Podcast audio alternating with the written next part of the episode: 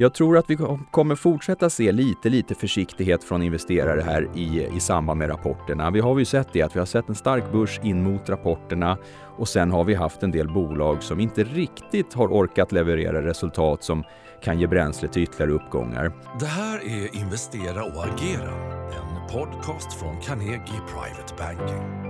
Hej och välkommen! Det är torsdag den 22 april och ni lyssnar på mig Carl Hedberg som är aktiechef här på Carnegie Private Banking. Vi har ju nyligen haft rekordnivåer på börsen. Vi har haft en lite skakigare vecka här, åtminstone inledningsvis, eh, innan köpare kom tillbaka in och vi har sett några plusdagar här nu senaste dagarna. Men jag tänkte att vi ska ge en utblick idag om vad vi tror om börsen här, både i det korta perspektivet och sen i det lite längre perspektivet över vår och sommar. Och även då hur man bör agera på det. Vi befinner oss ju just nu mitt i rapportsäsongen. Den drog igång på allvar den här veckan och det här ska vi givetvis prata lite mer om här i sändningen. Och jag tänkte att jag ska runda av med en aktie som jag tycker kan vara intressant att eh, hålla ögonen på och kanske ta och kliva in i redan nu. Om vi börjar lite grann med marknadsläget. Ja, vi har ju haft som sagt en lite skakig start på veckan. Eh, ingenting som på något sätt förändrar vår syn om att, att aktiemarknaden fortfarande är inne i en positiv stigande trend. Tittar vi lite grann var vi står då just nu eh, och tittar tillbaks från årsskiftet sett så har vi ju då en eh, svensk indexuppgång eh, sett på OMX30 som är upp 19% ungefär just nu till, till dagens datum. Eh, lite starkare än vad vi sett i vår omvärld. Tittar vi på den amerikanska börsen är de upp 11% om vi tittar på det breda S&P 500-indexet. Tekniktunga Nasdaq har inte riktigt haft lika stark start på året, men har faktiskt kommit tillbaks lite grann här nu efter en svagare period sen, sen det toppade i februari. Upp 8 sen, sen årsskiftet. Eh, ett annat mått på att riskviljan har kommit tillbaks lite grann i takt med stigande börskurser, det är att det här volatilitetsindexet VIX har fallit ner till nivåer som egentligen vi får backa tillbaks till innan pandemin för att komma tillbaks till. Så att helt klart så har eh, nervositeten på marknaden avtagit och riskviljan har kommit tillbaks. Jag tror att vi kommer fortsätta se lite, lite försiktighet från investerare här i, i samband med rapporterna. Vi har ju sett det att vi har sett en stark börs in mot rapporterna och sen har vi haft en del bolag som inte riktigt har orkat leverera resultat som kan ge bränsle till ytterligare uppgångar. Vi har ju till exempel SKF som ett sådant alternativ idag. Vi hade Sandvik tidigare i veckan här. Men överlag väldigt mycket starka rapporter också. Så att fortfarande stark utveckling för, för bolagen verksamhetsmässigt, men lite, lite lugnare på, på aktiekurserna här nu om vi ser till senaste veckan.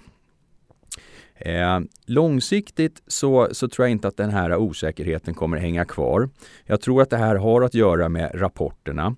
Vi har ju pratat lite grann tidigare egentligen om att eh, vi ser en risk för att vissa bolag kommer ha lite svårt att leva upp till högt ställda förväntningar och att det är press från då dels komponentbrist men även då stigande kostnader. Att man pressas egentligen på kostnadssidan då, som tynger bolagens eh, vinstmarginaler. En del bolag kommer vara bättre än andra på att rulla det här vidare direkt på sina kunder men en del kommer ha lite svårare att göra det. Och därför finns det en risk att en del bolag inte riktigt lever upp till förväntningarna.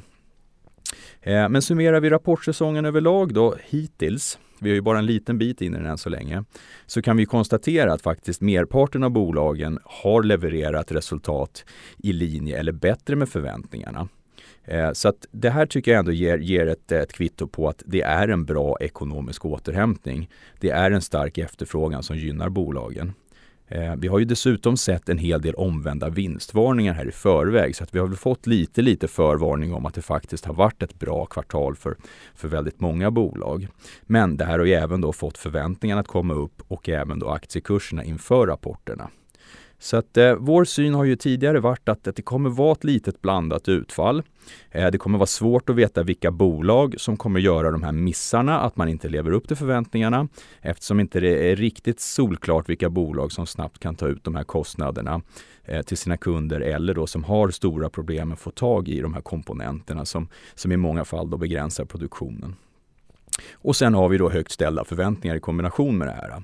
Så att eh, Sandvik, SKF, två exempel på det här att inte riktigt orkar hela vägen för att lyfta det ytterligare i det korta perspektivet. Men ändå bra rapporter som jag tycker indikerar att det fortsätter se ut att utveckla sig väl verksamhetsmässigt för bolagen sett till helåret. Så hur ska man agera utifrån det här? Ja, jag tycker fortfarande den strategin vi har pratat om tidigare här är det som gäller. Att lite, lite avvaktande, kanske öka kassan en del här under rapportperioden eh, och dra ner aktieexponeringen i det korta perspektivet. Eh, jag tycker att man ska fortsätta vara positiv till aktiemarknaden om vi ser här till resterande del av våren och in i sommaren. Men jag köper hellre aktier på en presenterad rapport och gärna kanske då om aktien Eh, inte reagerar fullt så starkt direkt och då köpa den snarare efter rapporten har släppts än att köpa den på spekulation innan. Jag tycker inte riktigt eh, vi har fått bra betalt för att ta de här rapportbetten och det är egentligen ett mönster vi har sett även från tidigare rapportsäsonger här i slutet på förra året. Men som sagt, långsiktigt tycker jag fortfarande finns bra stöd för stigande aktiekurser. Vi har ju låga räntor. Räntorna har ju faktiskt kommit ner lite grann nu på senaste tiden också. Man tittar ju mycket på den amerikanska tioårsräntan och där ser vi egentligen att den toppade ju någonstans runt ja, strax över 1,70 och har kommit ner någonstans runt 1,55-1,56 just nu. Så att det här är ju också någonting som har gett lite nytt stöd till, till aktiemarknaden. Sen har vi fortsatta vinstförväntningar som skruvas upp ytterligare här nu under under eh, rapportsäsongen överlag. Så att det här tycker jag också ger stöd till, till fortsatt eh, stigande börser. Och sen har vi stöd från stimulanser och vi får signaler löpande på att det är en stark tillväxt i ekonomin. Eh, det är framförallt USA som leder det här. Eh, väldigt starka tillväxtsiffror. Men jag tror att vi kommer se även Europa komma ikapp på det här när vaccinationerna börjar rullas ut här i samma takt som USA. Så att eh, i det korta perspektivet, lite, lite försiktig. Försök utnyttja svagheter i, i aktiekurser i bolag som vi långsiktigt gillar och eh, som sagt hålla fast vid en positiv syn på börsen om vi lyfter blicken förbi rapportsäsongen. Så att lite kortsiktig risk för rekyl, men rekyler ska man utnyttja som ett köpläge. En aktie då att titta på att eh, plocka in i portföljen när man väl börjar närma sig ett eh, köp beslut. Det tycker jag är AstraZeneca är en intressant aktie. Dels för att det är ett bolag som inte har hängt med egentligen i den här senaste tidens starka börs. Eh, det här är ett bolag som vi tror kommer ha en försäljningstillväxt som är 15 för för innevarande år och 16% för nästa år. Det här kommer resultera i, om vi får rätt i de prognoserna, att vinsten bör öka med 29% för det här året och 27% för nästa år. Och sätter vi det då i relation till den värderingen som, som aktien och bolaget har just nu, ja, det här skulle ge då ett P tal för 2022 års vinster på 15. Och det tycker vi är egentligen för lågt givet hur mycket annat på börsen har värderats upp. Och dessutom så har du en direktavkastning på runt 3 den här starka försäljningstillväxten är mycket drivet av de här nya cancerpreparaten som bolaget har lanserat senaste år. Och det här är ju produkter som då har bra patentskydd ytterligare en, en tid, vilket ger goda marginaler på den försäljningen. Vi tycker det finns en väldigt god visibilitet i de här intäkterna, att det är inga större osäkerheter i, i de här prognoserna, vilket vi tycker ska motivera en högre värdering på, på aktien.